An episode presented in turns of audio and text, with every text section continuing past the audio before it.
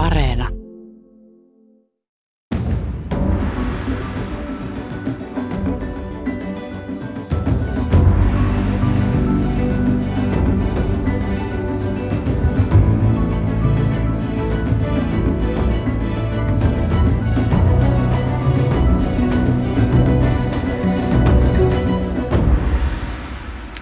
Hyvää torstaista aamupäivää, hyvät kuuntelijat ja tervetuloa jälleen asiallisen talouspuheen äärelle.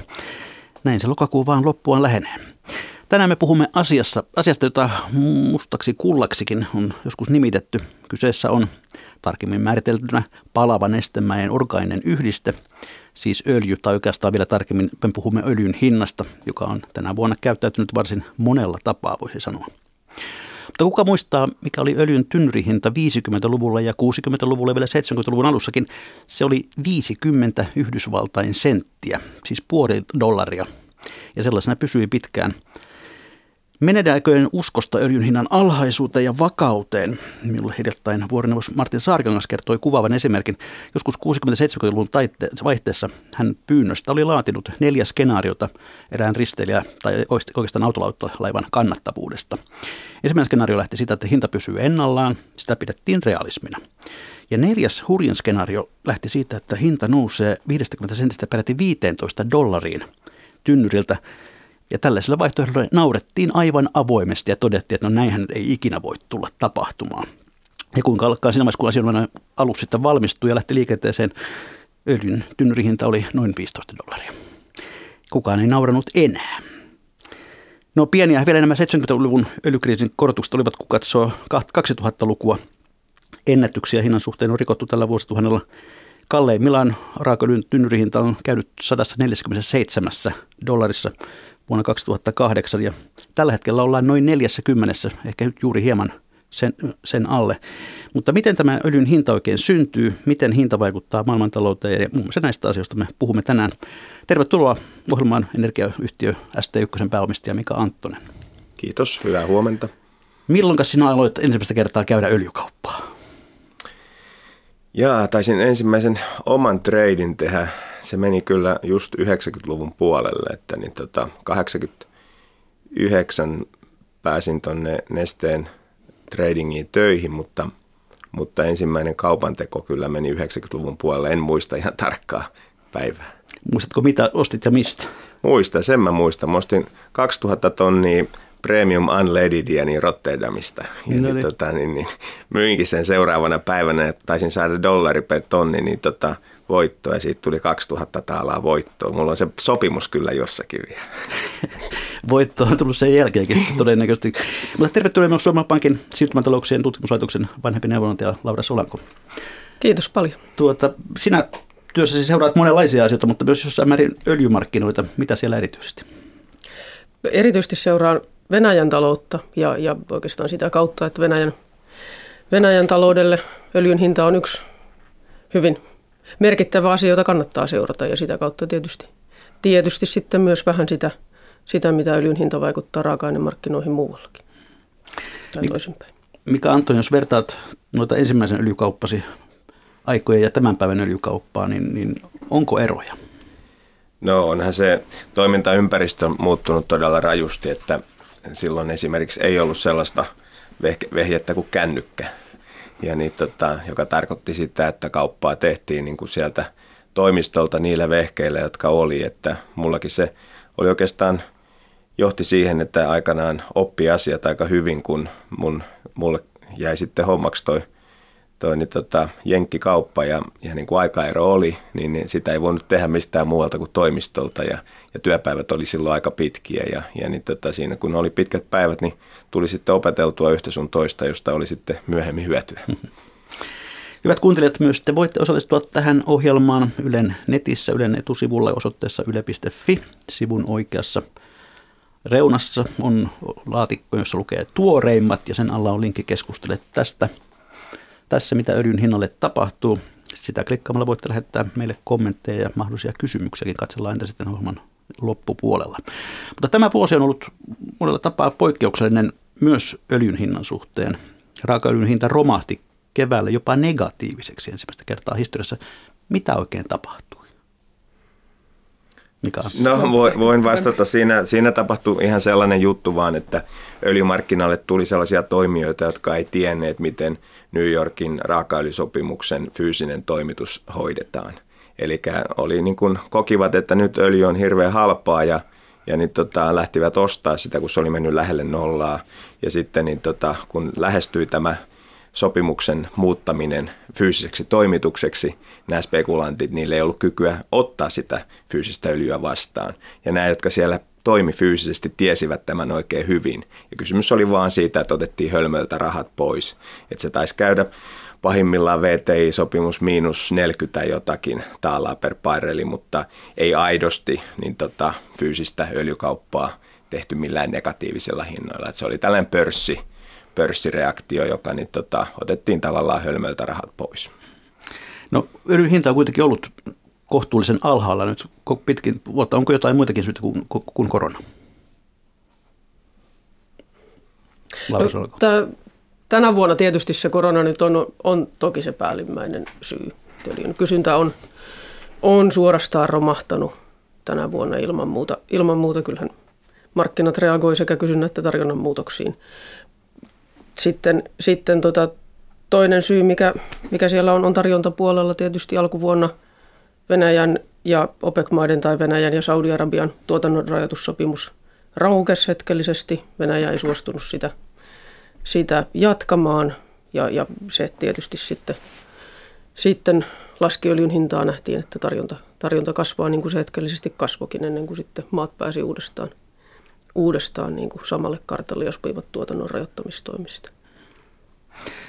Niin mun arvio olisi se, että oltaisiin jotakuinkin samoissa hinnoissa joka tapauksessa ilman koronaakin, koska tähän sopuun ei oltaisi päästy, jos ei korona olisi tullut.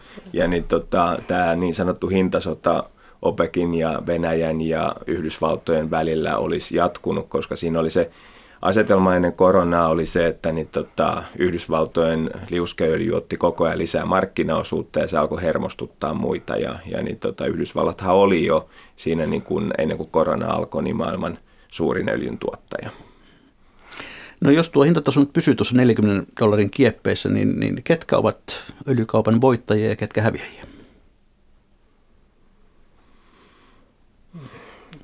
Toi on vaikea, vaikea vastata, että ketkä on voittajia ja ketkä häviäjiä, niin sanotaan näin, että kukaan ei tuolla hinnalla varmaan koe olevansa voittaja. Mutta niin, tota, niin, niin, realiteetti on se, että nykyiseen kysyntään nähden niin tota, olisi paljon enemmän myyntihalukkuutta. Ja niin, niin, tässä tilanteessa ei, ei mun nähdäkseni ole voittajia, mutta häviäjiä on varmastikin kaikki, jotka öljyä tuottavat, että näin, näin sen kai voisi sanoa. Mutta usein kuulee sanottava myös, että, että halpa öljy, että se on sitten niille, jotka sitä joutuvat tuomaan, niin, niin niille se voi olla jopa niin kuin tämmöinen talousta vauhdittava, vauhdittava tekijä. Onko siitä mitään näyttöä, Laura Solanko? Onhan totta kai maalle niin kuin Suomi, joka tuo käyttämänsä raakaöljyn, niin, niin totta kai meille on edullista se, että se tuontihinta on edullisempi ja, ja se, on, se on meille etu. Mutta mutta toki öljyn niin kuin merkitys koko taloudessa on niin kuin sillä lailla vähäisempi, että se, että jos öljyn hinta on, on 20 dollaria korkeampi tai matalampi, niin ei se nyt Suomen BKT-kasvua kyllä suuresti heilauttele. No, mm, jos katsotaan tätä ihan tuota energiayhtiön ikkunan takaa, niin tuota, miten tällaiset voimakkaat hintavaihtelut näkyvät teidän bisneksessänne? Kyllähän ne näkyy monella tavalla ja niin tota, sitten – vaikutuksista voisi puhua vaikka monta tuntia, mutta jos nyt yritetään pitää lyhyenä versiona, niin tietysti riippuu siitä, että miten yhtiöt on varautunut siihen hinnanlaskuun.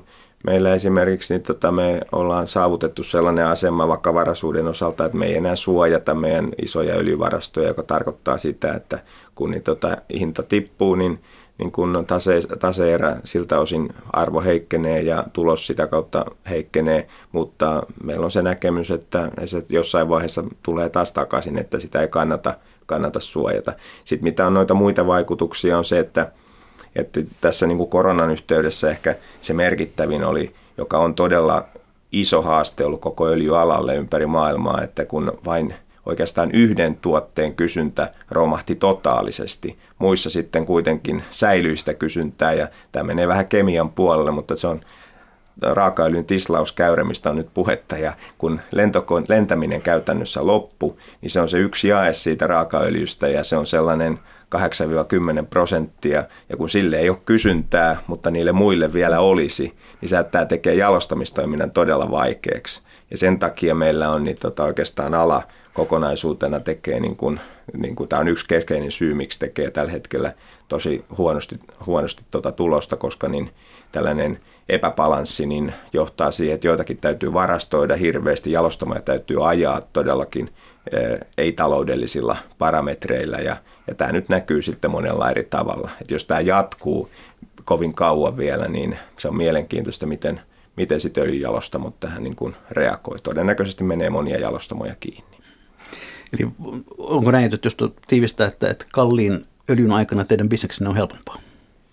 No meidän, jos puhutaan ST1, niin meidän bisnes on oikeastaan aika neutraali, että ei se ole hinta, hintaan niin kuin sidonnainen, että niin meidän, meidän liiketoiminnassa se ei ole oikeastaan merkittävä. Meillä on ehkä merkittävämpää, että missä asennossa se hintakäyrä on, eli onko, onko markkina niin tota, tulevat kuukaudet korkeampaa hintaa vai onko ne sitten matalampaa hintaa. Ja nythän on tilanne niin, että on tällainen niin sanottu kontangon markkina, missä tulevat kuukaudet ovat korkeampia kuin tämä nykyinen päivä. Ja sellainen markkina on meidän kaltaisille yhtiöille aina hirveän hyvä markkina. Että, niin tota, että markkinaperiaatteessa on meille ihan, ihan suotuisa tällä hetkellä. No puhutaan sitten ihan öljyn hinnan rakenteesta. Jos nyt ohitamme tämän pandemiaa ja niin yritämme ajatella, että sitä ei kenties olisi, niin tuota, mitkä asiat vaikuttavat öljyn hintaan ja miksi se tuntuu olevan niin sahaava ja vaihteleva nykymaailmassa? No jos mä Ole hyvä. aloitan ihan, ihan niin kuin hyvin makrotasolla ja, ja, ja sitten sit voidaan jatkaa, jatkaa sinne mikrotasolle. Mutta kyllähän öljy on siinä mielessä kauppatavara kuin mikä tahansa muukin, että siihen vaikuttaa kysyntä ja tarjonta. Ja jos globaalisti ajatellaan, niin siellä kysyntäpuolella on kehittyneet maat, OECD-maat, jotka kuluttaa vähän yli puolet öljystä. Ja, ja, ja sitten toinen, toinen puolisko on, on kehittyvät maat. OECD-maissa öljyn kulutus ei ole juurikaan viimeiseen 20 vuoteen kasvanut. Ja tämä varmasti on semmoinen, semmoinen ennuste sille, mitä siellä jatkossakin tulee tapahtumaan meidän – öljyn kulutus pikemminkin pikkusen supistuu, kun kasvaa. Ja oikeastaan se liikipitään kaikki kysynnän kasvu on tullut sieltä kehittyvistä maista. Aasiasta erityisesti. Aasiasta erityisesti, erityisesti Kiinasta, joka on suuri talous ja jossa, jossa kulutus on kasvanut siihen, minkä takia se kulutus kasvaa näissä kehittyvissä maissa, niin siihen on, on sitten taas monia syitä, jotka liittyy niiden talouden rakenteeseen ja autoistumiseen ja moneen tämmöiseen, tämmöiseen asiaan, mutta, mutta kysynnän muutokset vaikuttaa sinne ilman muuta. Tietysti öljyssä on se se hauska piirre, mihin, mihin Mika viittasit, että niin kuin monilla mailla on, on öljyvarastoja ja se kauppa, kauppa joka on futurikauppaa, niin siinä niin kuin lopulta, lopulta on kyse myös sit sen fyysisen tuotteen toimittamisesta ja varastokysyntäkin joskus, joskus näitä heiluttelee. Siellä. No perinteisesti, tämmöiset perinteiset öljytuotteet, erityisesti OPEC-maat, pystyvät aika hyvin säätelemään tuotantoaan ja, ja tavallaan pitämään hinnat vakaina, mutta jokin ilmeisesti on muuttunut. Onko niin, että kun on on uusia tekijöitä, he mullistavat markkinaa.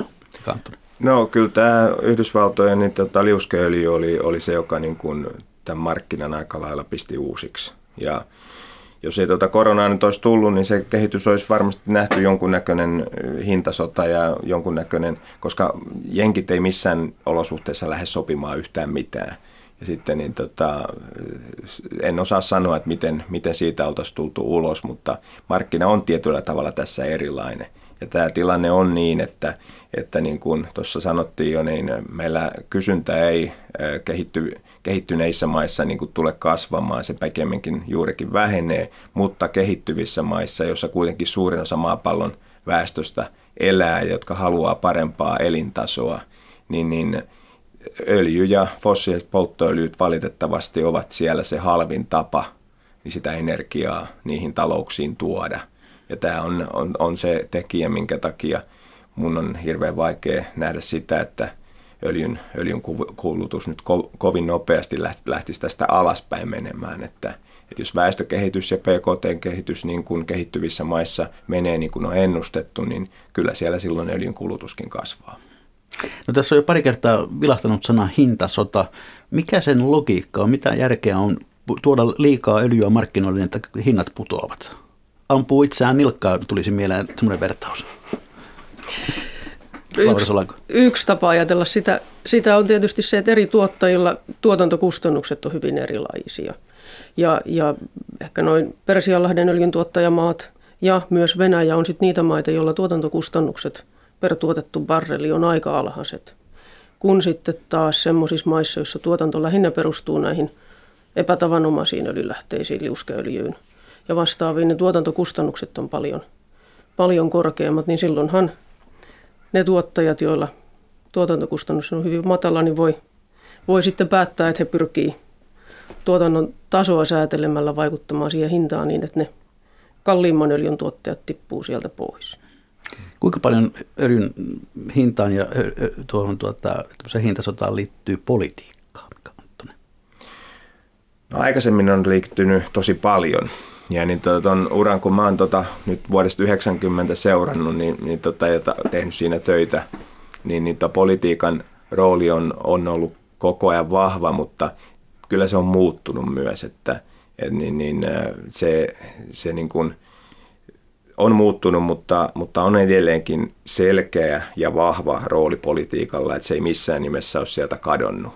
Ja kyllä niin kuin turvallisuuspolitiikka ihan lähtien siitä, että armeijat liikkuu öljyllä, niin, niin kyllä se tulee sieltä joka paikasta niin kuin esiin. Sitä ei välttämättä että mediassa aina niin, kuin, niin painokkaasti kerrota, mutta kyllä kaikki huoltovarmuuskysymykset, mitkä jokaisessa maassa käydään läpi, niin kyllä öljy on siellä aika keskeisessä roolissa ja miten öljy varmistetaan kaikissa tilanteissa, että on öljyä saatavilla ja öljytuotteita saatavilla.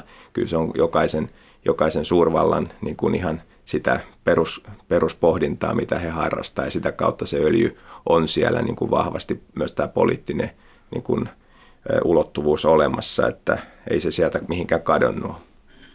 No entä sitten tuossa Mika Anttonen hieman viittasikin näihin sijoittajiin, jotka ovat tulleet öljymarkkinoille mukaan. Miten he ovat muuttaneet öljykauppaa? Onko siellä niin uusia hämmentäjiä, jotka... No kyllä nämä, nämä sijoittajat nimenomaan on hämmentäjiä. Et niin, niin tota, se on ihan hyvä termi.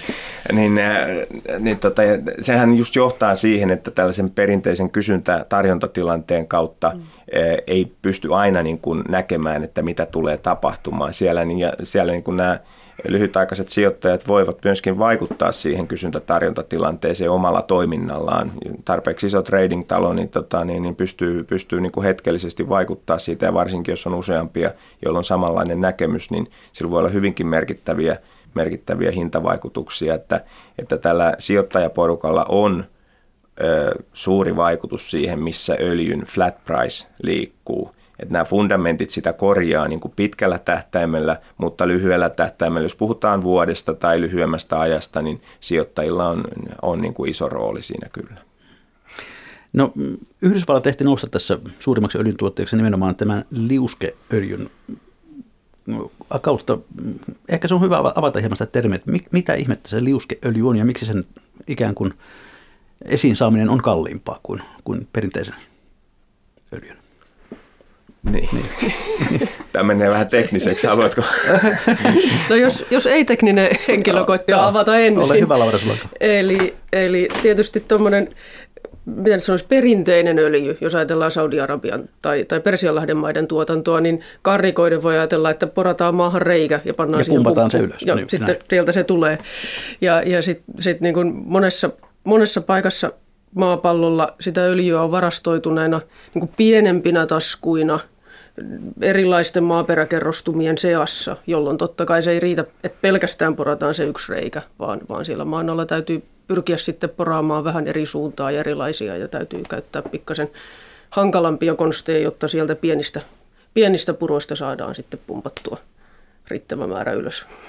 Mä luulen, että tämä oli oikein hyvä kuvaus, koska jos mennään siihen cracking-teknologian niin kuin ihan siihen ytimeen, niin mä, mä syyllistyn heti sellaiseen puheeseen, jota ei, ei tässä ohjelmassa varmaan kannata lähteä. Mutta tämä on oikein hyvä kuvaus. Että sehän on kysymys siitä, että noin, jos sitä purkaa niin kuin vähän tällaiselle äh, alalla ei toimivalle, niin voi sanoa näin, että Saudeissa se on melkein sitä, että mennään aina sinne aavikolle ja heitetään keihäs jonnekin ja katsotaan mihin se tippuu ja aletaan poraamaan ja, ja niin tota, sitten nämä olosuhteet siitä sitten vaikeutuu riippuen men, mihin mennään ja, ja niin tota, tämä tämä Yhdysvalloissa äh, tapahtuva niin kuin cracking, niin se on, siinä on ihan teknologia parannuksia tullut, minkä takia sen ekonomia on saatu toimimaan niin hyvin, että kallio tai näiden väleistä otetaan näistä, just näistä pienemmistä taskuissa, oli oikein hyvä termi, niin otetaan ne viimeisetkin tipat sieltä veksi, mutta se maksaa enemmän.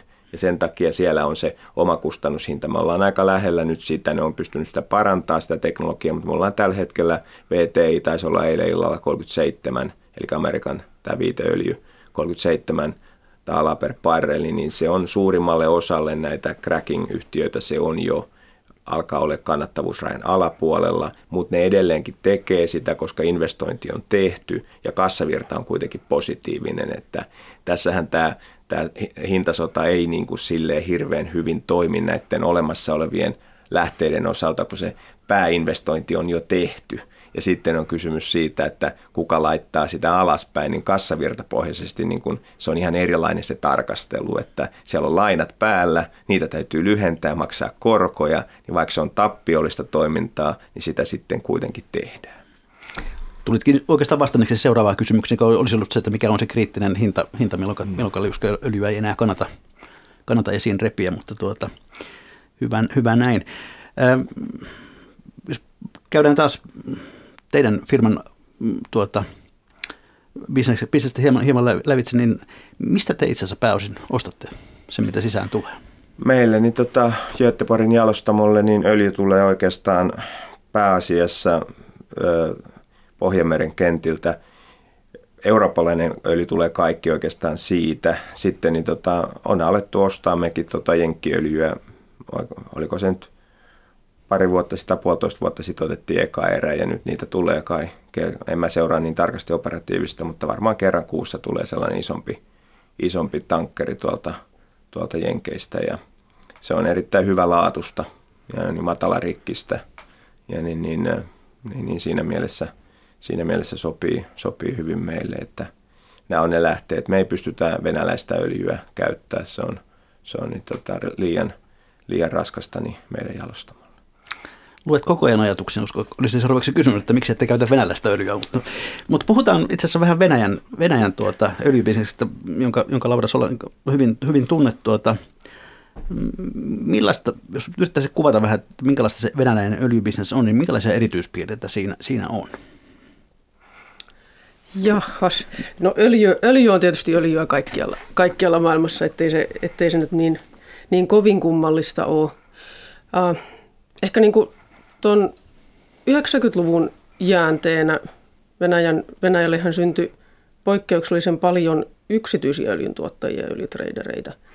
Ja vaikka nyt niin kuin 2000-luvulla valtio on tullut takaisin, takaisin ja, ja suuri osa tuotannosta on, on valtioyhtiöiden käsissä, niin Venäjällä edelleen on lukuisia öljyntuottajia ja, ja jopa, jopa yksi ihan, ihan merkittävän kokoinen yksityisestikin omistettu. Siinä mielessä Venäjä ei ole tyypillinen tämmöinen – OPEC-öljyn tuottajamaa, jossa öljyn tuotanto olisi yhden suuren valtio, valtionomisteisen firman käsissä. Mutta tuosta mikä, mikä valtion rooli sitten on? Öljytuot ovat ilmeisen tärkeä osa kuitenkin Venäjän valtion tuloja. Öljytulot on, on ilman muuta ne on niin kuin suurin yksittäinen tulonlähde Venäjän federaation eli niin kuin keskusvallan budjettituloista melkein puolet tulee öljystä ja kaasusta, mikä tarkoittaa, että sen koko julkisen julkisen sektorin tuloista. Ehkä noin neljännes 20 prosenttia on öljysektorin joko vientituloja tai, tai tuotantotuloja. Mutta tämä noin, noin 25 prosenttia on hirvittävän paljon pienempi osuus kuin ehkä usein ajatellaan, ja se on hirvittävän paljon pienempi osuus kuin tämmöisissä niin kuin tyypillisissä öljyntuottajamaissa, niin kuin nyt esimerkiksi Saudi-Arabiassa, jossa se öljyn osuus julkisen sektorin tuloista on reippaasti päälle 60 prosenttia.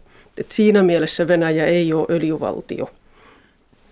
Öljyvaltio, toki se öljyn rooli on sitten suurempi kuin Norjan tai Kanadan kaltaisissa, kaltaisissa tuottajamaissa. Et Venäjä on, on siinä mielessä ehkä jossain, jossain siellä puolivälissä. Mutta totta kai olisi nyt maa mikä tahansa, jos on joku sektori, joka tuottaa usean kymmenen prosenttia valtion tuloista ja kuitenkin niin kuin jollain lailla mitattavan osuuden myös koko, koko maan bruttokansantuotteesta, niin totta kai poliittisilla päättäjillä on mielenkiinto siihen, että kuin sillä sektorilla toimitaan ja kuka siellä toimii ja miten siellä toimitaan. Että siinäkin mielessä mun mielestä Venäjä on oikeastaan aika normaali maa. Hmm. No, tämä nykyinen hintataso, jos nyt on tuolla noin 40 taalan, taalan luokkaa, niin syökö se jo Venäjän taloutta vai, vai onko se sellainen, joka vielä pystytään sietämään? Mä uskoisin, että Venäjän talous pystyy, pystyy tämän nykyisen hintatason aika hyvin sietämään. Mun ymmärtääkseni niin kuin tuotantokustannukset tällä pystytään kattamaan ihan, ihan nätisti noin, noin niin kuin keskimäärin.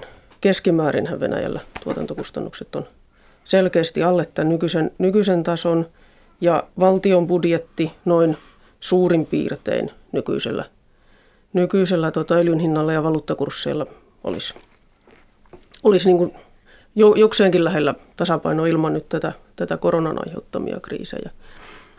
Että siinä mielessä Venäjä on ehkä niin kuin paljon paremmassa asemassa kuin moni, moni muu öljyntuottajamaa. Kun me tuossa aikaisemmin puhuttiin tästä hintasodasta, niin, niin se mikä monella Persianlahden tuottajamaalla sitä painetta luo on nimenomaan julkinen talous, jossa, jossa useissa maissa se julkinen talous tasapainottuu öljyn hinnalla, joka on niin kuin 80, 90, 100 dollaria tynnyriltä. Ja, ja kun näin ei ole, niin se tarkoittaa, että nuo Persianlahden tuottajamaat tekee tällä hetkellä aika suuria julkisen sektorin alijäämiä. No Venäjällä ilmeisesti on myös jonkinlaiset vara- ja tasausrahastot tällaisia huonoja aikoja varten. Kyllä, vain Venäjällähän on tämmöinen kansallisen hyvinvoinnin rahasto, johon on siirretty, siirretty öljytuloja tässä viime vuosien aikana – siten, että, että sen, sen niin kuin likviiditkin varat on yli 7 prosenttia BKTstä. Ja sitä voidaan, voidaan sitten toki tarvittaessa käyttää. Tällä hetkellähän tai tänä vuonnahan Venäjä, Venäjä pyrkii kattamaan budjettialijäämän ihan lainanotolla, mikä sekin on mahdollista maalle, jolla, jossa julkinen velka on hyvin pientä. Eli tässä suhteessa Venäjä, Venäjä kestää hyvin, hyvin tämän, tämän tuota, hintatason ja voisi ehkä vielä yhden hintasodan järjestää tiputtaakseen liuskeöljyn markkinoilta vai? Miten arvioit? Mä en usko, että niin, tota, kukaan nyt tässä kohtaa alkaa hintasotaa järjestää, koska se kulutus on kuitenkin niin, tota, ihan luonnollisesta syystä niin kuin niitä pienempi. Mutta se täytyy sanoa, että monellahan on ehkä väärä käsitys, kuinka paljon se on tippunut. Että nyt jos katsotaan ihan tämän päivän, niin on vähän vaikea saada ihan tarkkaa promptia tilastoa, mutta sellainen karkea arvio, mitä tuossa kysyin eilen markkinoilta on, että tällä hetkellä öljyn kulutus kaikki ne promeluureineen olisi luokkaa 94 miljoonaa barrelia per päivä, kun se oli ennen koronaa 100 miljoonaa barrelia päivä. Niin ei se nyt ihan kamalan dramaattinen. Ei ole kovin iso pudotus. Dramaattinen pudotus sitten kuitenkaan ole, että niin, tota, niin, niin se, se kannattaisi muistaa. Ja sanoisin näin, että jos tätä koronaa ei olisi tullut, niin me oltaisiin taas tehty tälläkin vuodella ihan komeet uudet kulutusennätykset. Että siinä mielessä niin, tota, tämä on kuitenkin se realiteetti. Maailman primäärienergiasta tulee yli 35 prosenttia tai 35 prosenttia niin tulee öljystä ja se on valtava määrä energiaa. Se on 5 miljardia öljyekvalenttitonnia – ja niin tota, se, on, se, on, niin kun, se, on ihan, se on ihan huikea luku. Mutta ehkä, ehkä juuri siksi, että koska se, se kulutus on niin su, suurta, niin, niin kyllä tämä tämän vuoden pudotus, että jos ajatellaan ainakin joidenkin arvioiden mukaan öljyn kulutus tänä vuonna supistuisi ehkä 8 prosenttia, mikä vastaisi, mm-hmm. vastaisi noita, noita lukuja jokseenkin. Ainakaan sitten tuolta 60-luvulta alkaen öljyn kulutushan ei ole supistunut kertaakaan muuta kuin vuosina 80, 81 ja 82. Mm. Ja, ja silloinkin se supistuminen oli hurjimmillaan melkein 4 prosenttia. Et kyllä, kyllä me niin kuin siinä mielessä ollaan aika ennennäkemättömän kysynnän supistumisen kanssa tekemisissä, ollaan toki, ollaan tekemisissä toki. tänä vuonna. Että ollaan toki. Siihen nähden, että kuitenkin supistuminen on noin pientä, niin miksi, miksi öljyn hinta on sitten noin alhaalla? Eikö se ole vähän epäloogista? No sanotaan näin, että kyllä ei siinä niin kuin, äh, niin kuin todettiin tuossa jo alussa, niin öljyn hintaan vaikuttaa moni muukin tekijä.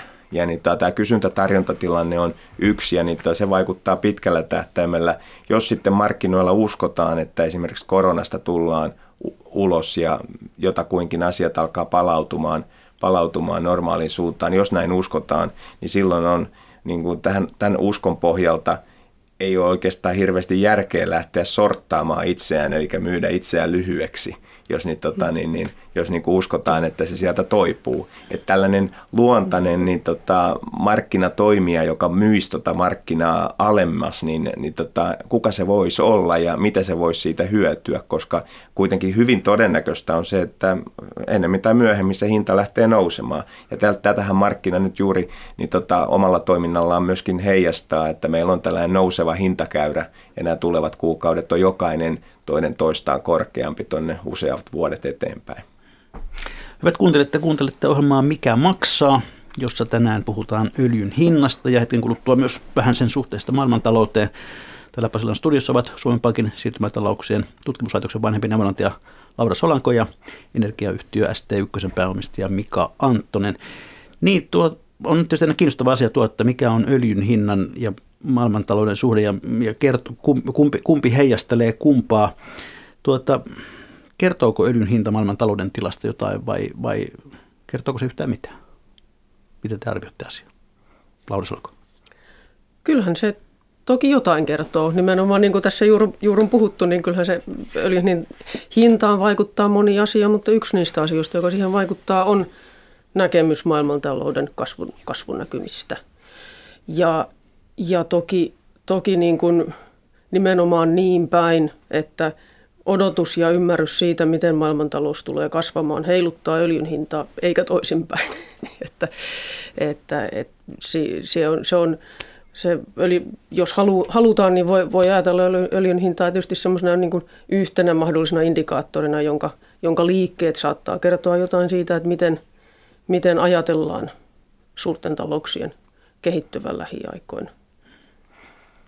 Mikä? Tässä on, niin, tämä on, tämä on juuri näin, mutta tässä niin kuin mielenkiintoisia näkemyksiä on vaan tullut, niin tota, kun, kun niin tota itse en ehkä kuullut tähän valtavirtaan, joka öljyalalla, niin tuli kesällä näitä ennusteita, miten tästä tullaan ulos ja millaista hintaa tullaan näkemään. Jos nyt tästä hinnasta puhutaan, tämä flat pricein ennustaminen on maailman hankalin asia, mutta, mutta monet olivat sitä mieltä, että me ollaan jo 2021 takaisin 60 taalassa per barreli ja voidaan jopa mennä 80 taalaa per barreli. Ja tämä perustuu sellaiseen ajatteluun, siinä on ihan logi- logiikkansakin, että nyt tällä hetkellä isot öljyyhtiöt ja öljyntäetsintäprojektit, monet muut vastaavat on suurissa vaikeuksissa. Projekteja itse asiassa vedetään jäihin ja niin, tota, niin kun tietyllä tavalla öljyn tuotantokapasiteettiin ei niin kun panosteta.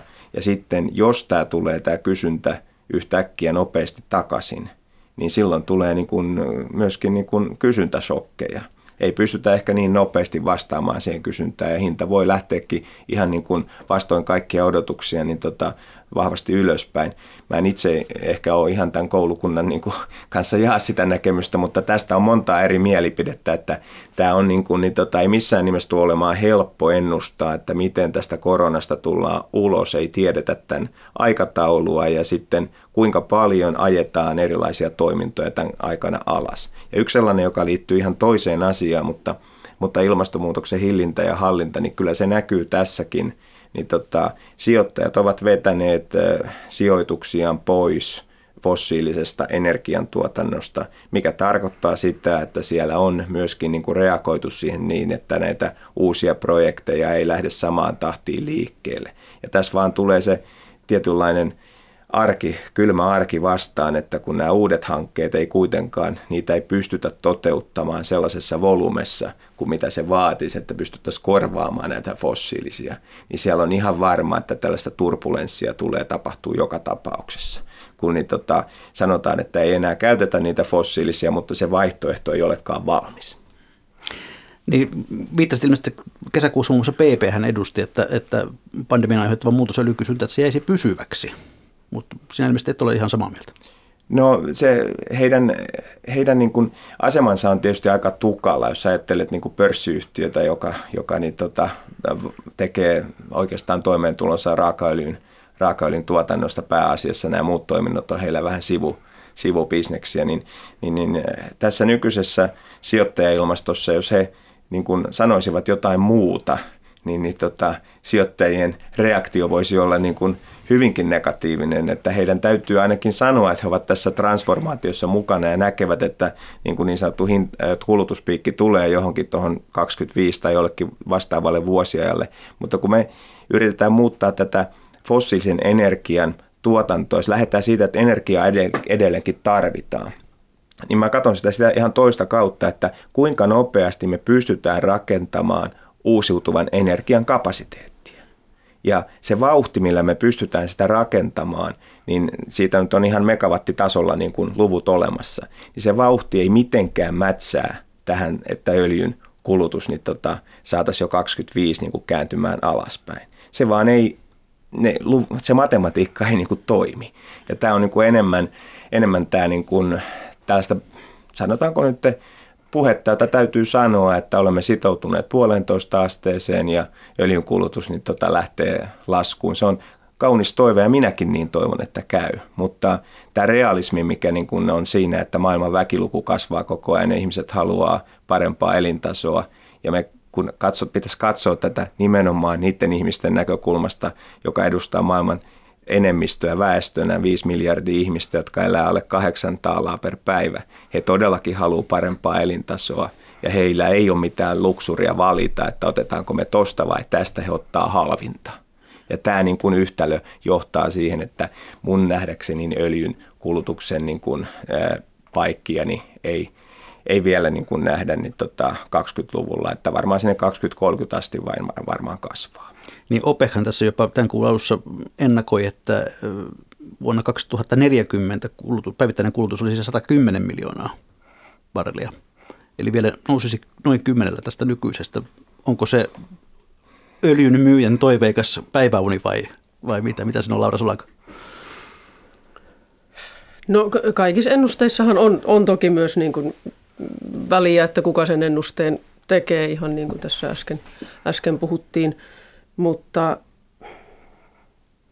en, siis samaa mieltä, mieltä on helppo olla, että ei öljyn kulutuksen, globaalisti kulutuksen kasvu taitu supistumiseksi tässä nyt niin kuin ihan lähivuosien aikana. Se on silti hyvä tavoite.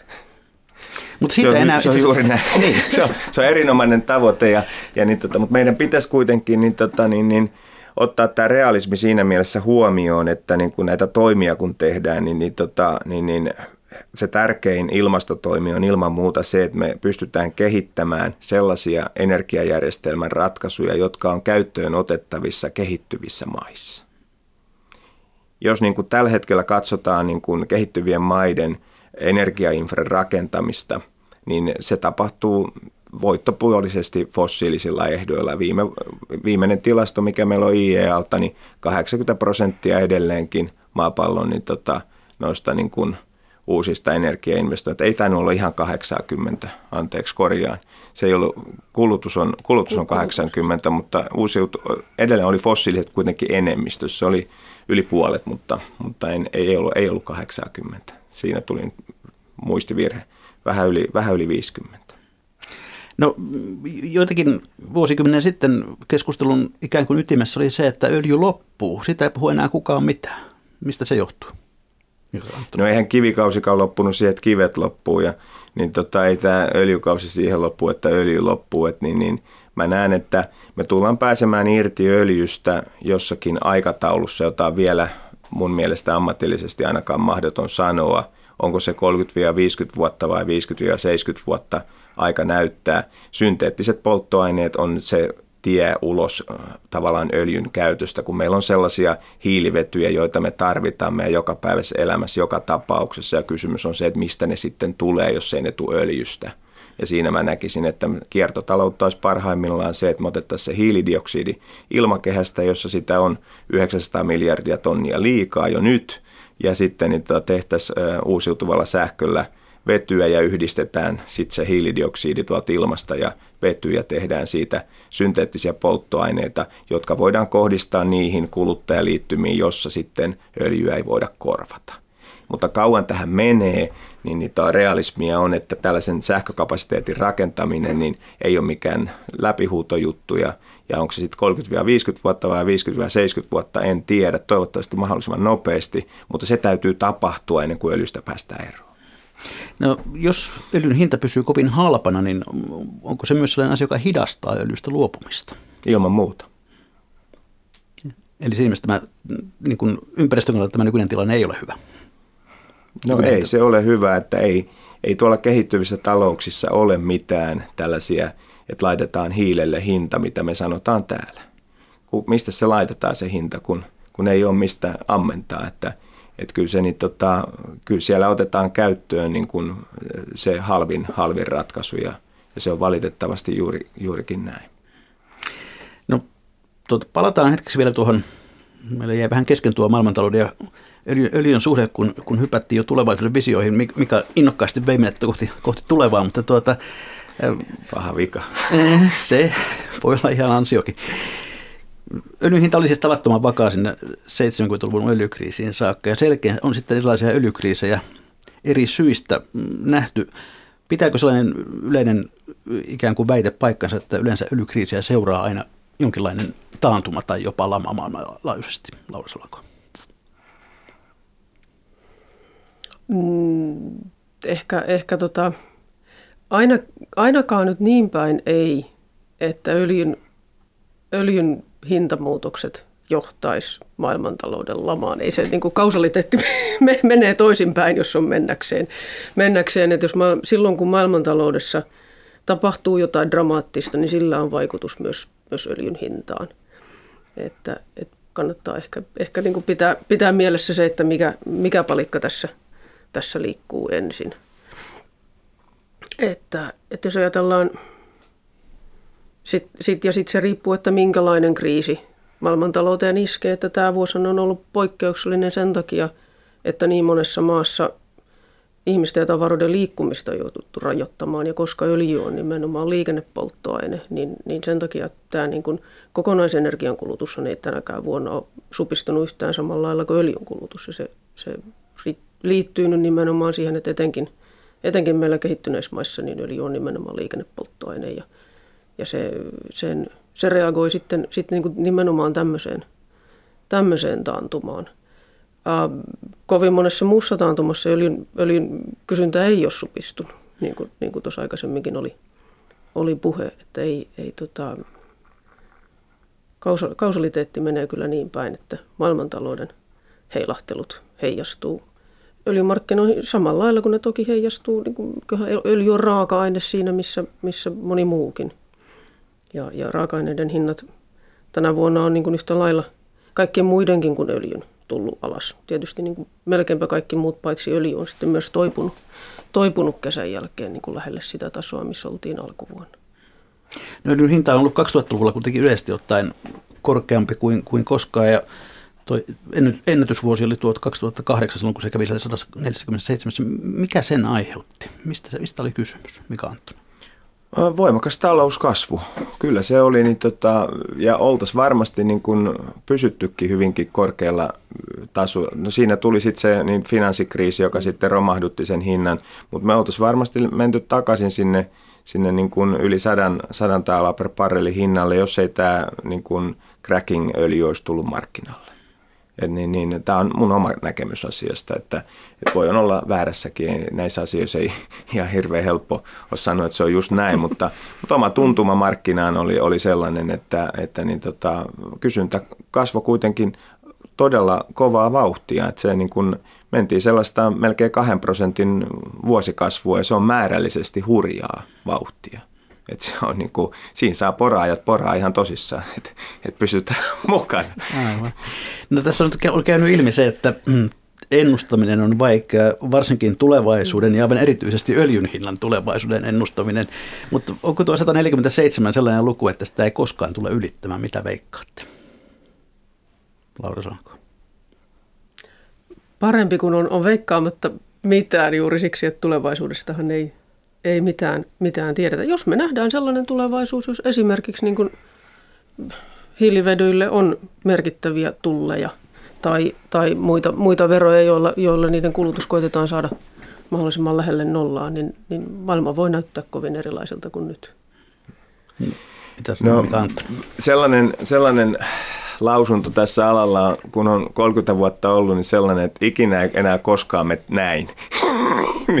Niitä lausuntoja on antanut aika monia ja kaikki niistä on mennyt aina pieleen, että, että nyt, tota, mä en ainakaan tähän koulukuntaan nyt niin kuin ryhdy, että, että se, että helposti voi rakentaa skenaario, missä nähdään hetkellinen öljyn kysynnän tai öljyn hinnan nousu mihin tahansa, se ei olisi kovin vaikeaa rakentaa sellaista skenaariota, niin tämä pieni sotakin niin kuin jo itsessään sellaisen, sellaisen voi hyvinkin saada aikaiseksi. Ja niin tota, jos me ajatellaan tilannetta, mitä oli Persialahdella tässä jonkun aikainen sitten, niin, niin, niin tota, valitettavasti tällainen oikeaan paikkaan niin sanotusti oikein, mm. tämä nyt on vähän hassusti sanottu, mutta tiettyyn paikkaan, jos niin kuin sota tulee, niin hinta voi olla ihan mitä vaan.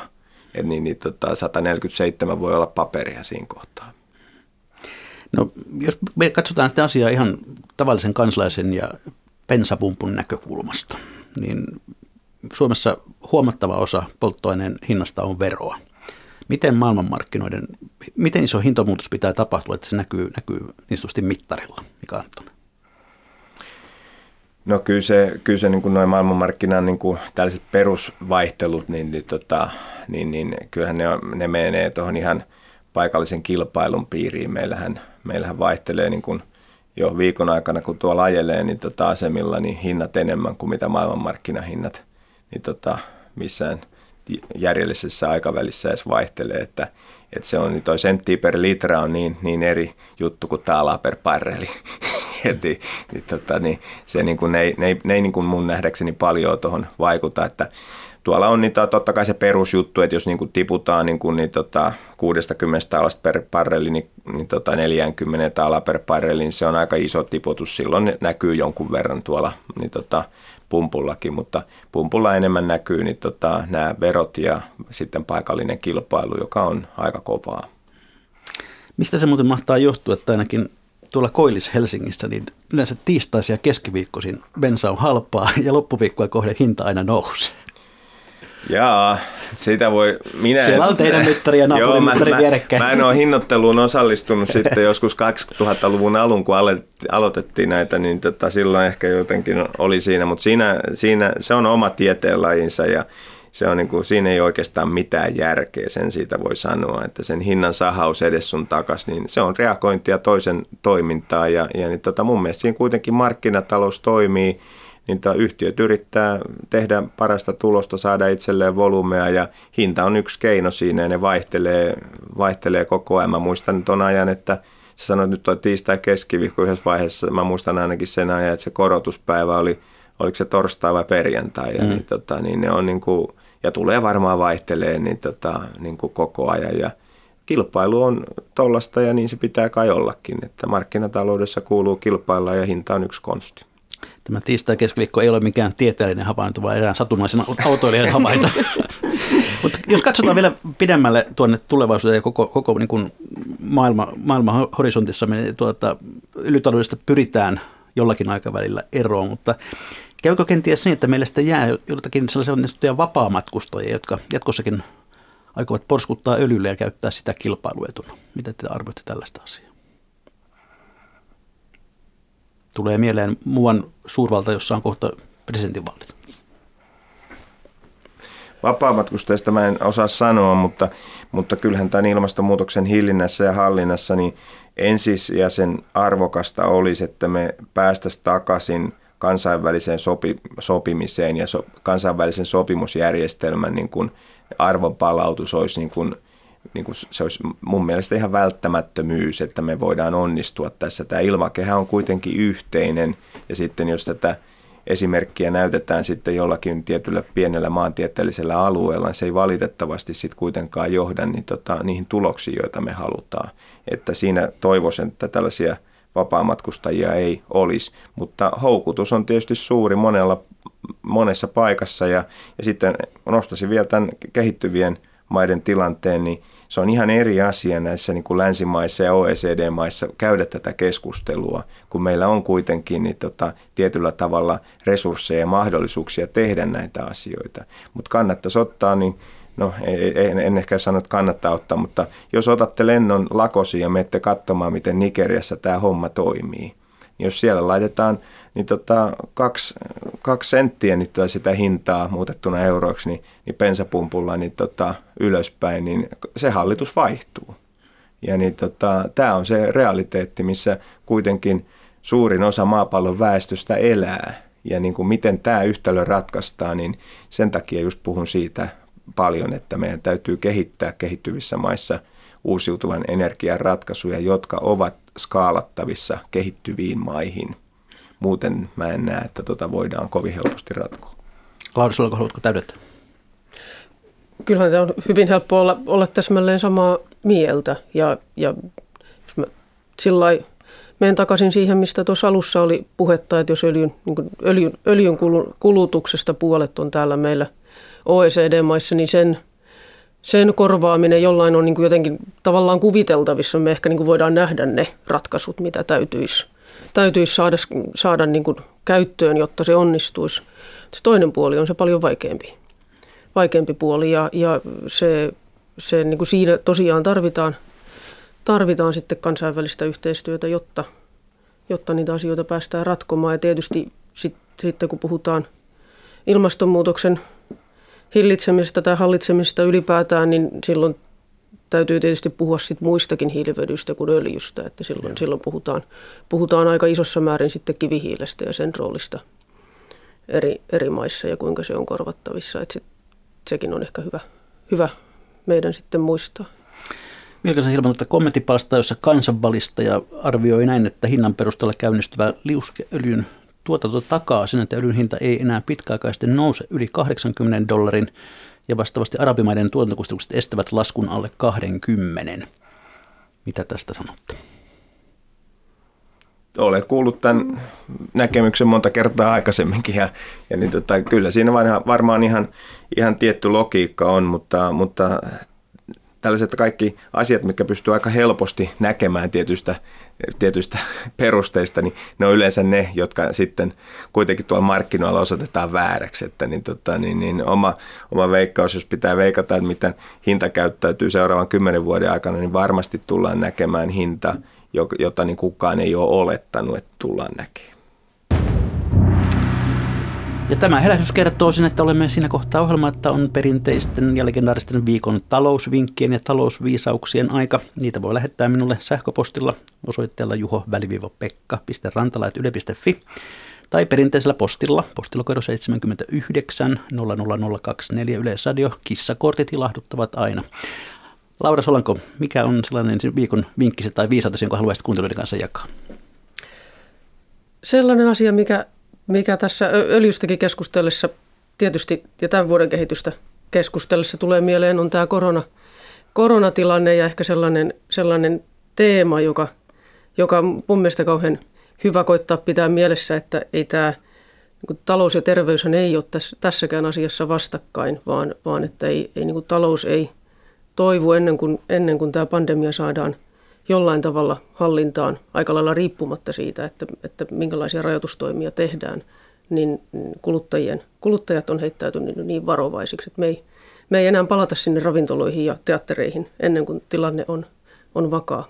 Ja, ja, ja sen takia tätäkin keskustelua kannattaa, kannattaa ehkä käydä, käydä niin kuin ter, myös niiden terveyden termeen, ei pelkään talouden. Mikä on? Niin, ehkä voit tuosta jatkaa hyvin, että tämä, tämä terveystulokulma meillä on nyt varmasti se, mistä, mistä pitäisi kaikista eniten pitää huolta, ja, ja niin, niin, mutta myös unohtamatta sitä, sitä, että meillä on muitakin sairauksia kuin korona, vaikka se nyt on tänä, tämän, tällä hetkellä tässä luupissa, mutta niin, niin itseäni erityisesti huolestuttaa se, että meillä kovasti noin toi hoitovelka tuossa kasvaa ja – ja diagnooseja niin kuin sellaisista taudeista, jotka on myöskin tappavia, niin jäädään, jää tekemättä ja, ja niin, niin tämä, nämä tulee vasta sitten vähän pitemmällä aikavälillä esiin, mutta, mutta tässä niin kuin, ei kai tässä muuta toivo, kun jotenkin kaikki kansalaiset kantaa oman vastuunsa ja päästään, päästään perille.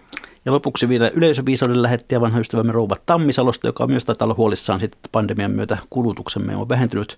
Hän halunnee pitää rahan kierrossa, sillä hänen viisautensa kuuluu näin, ei hyvin syöden säästetä, eikä säästäen hyvin eletä. Kiitoksia Laura Solanko, kiitoksia Mika Anttonen, kiitoksia hyvät kuuntelijat. Mikä maksaa sitä me ihmettelemme jälleen viikon kuluttua.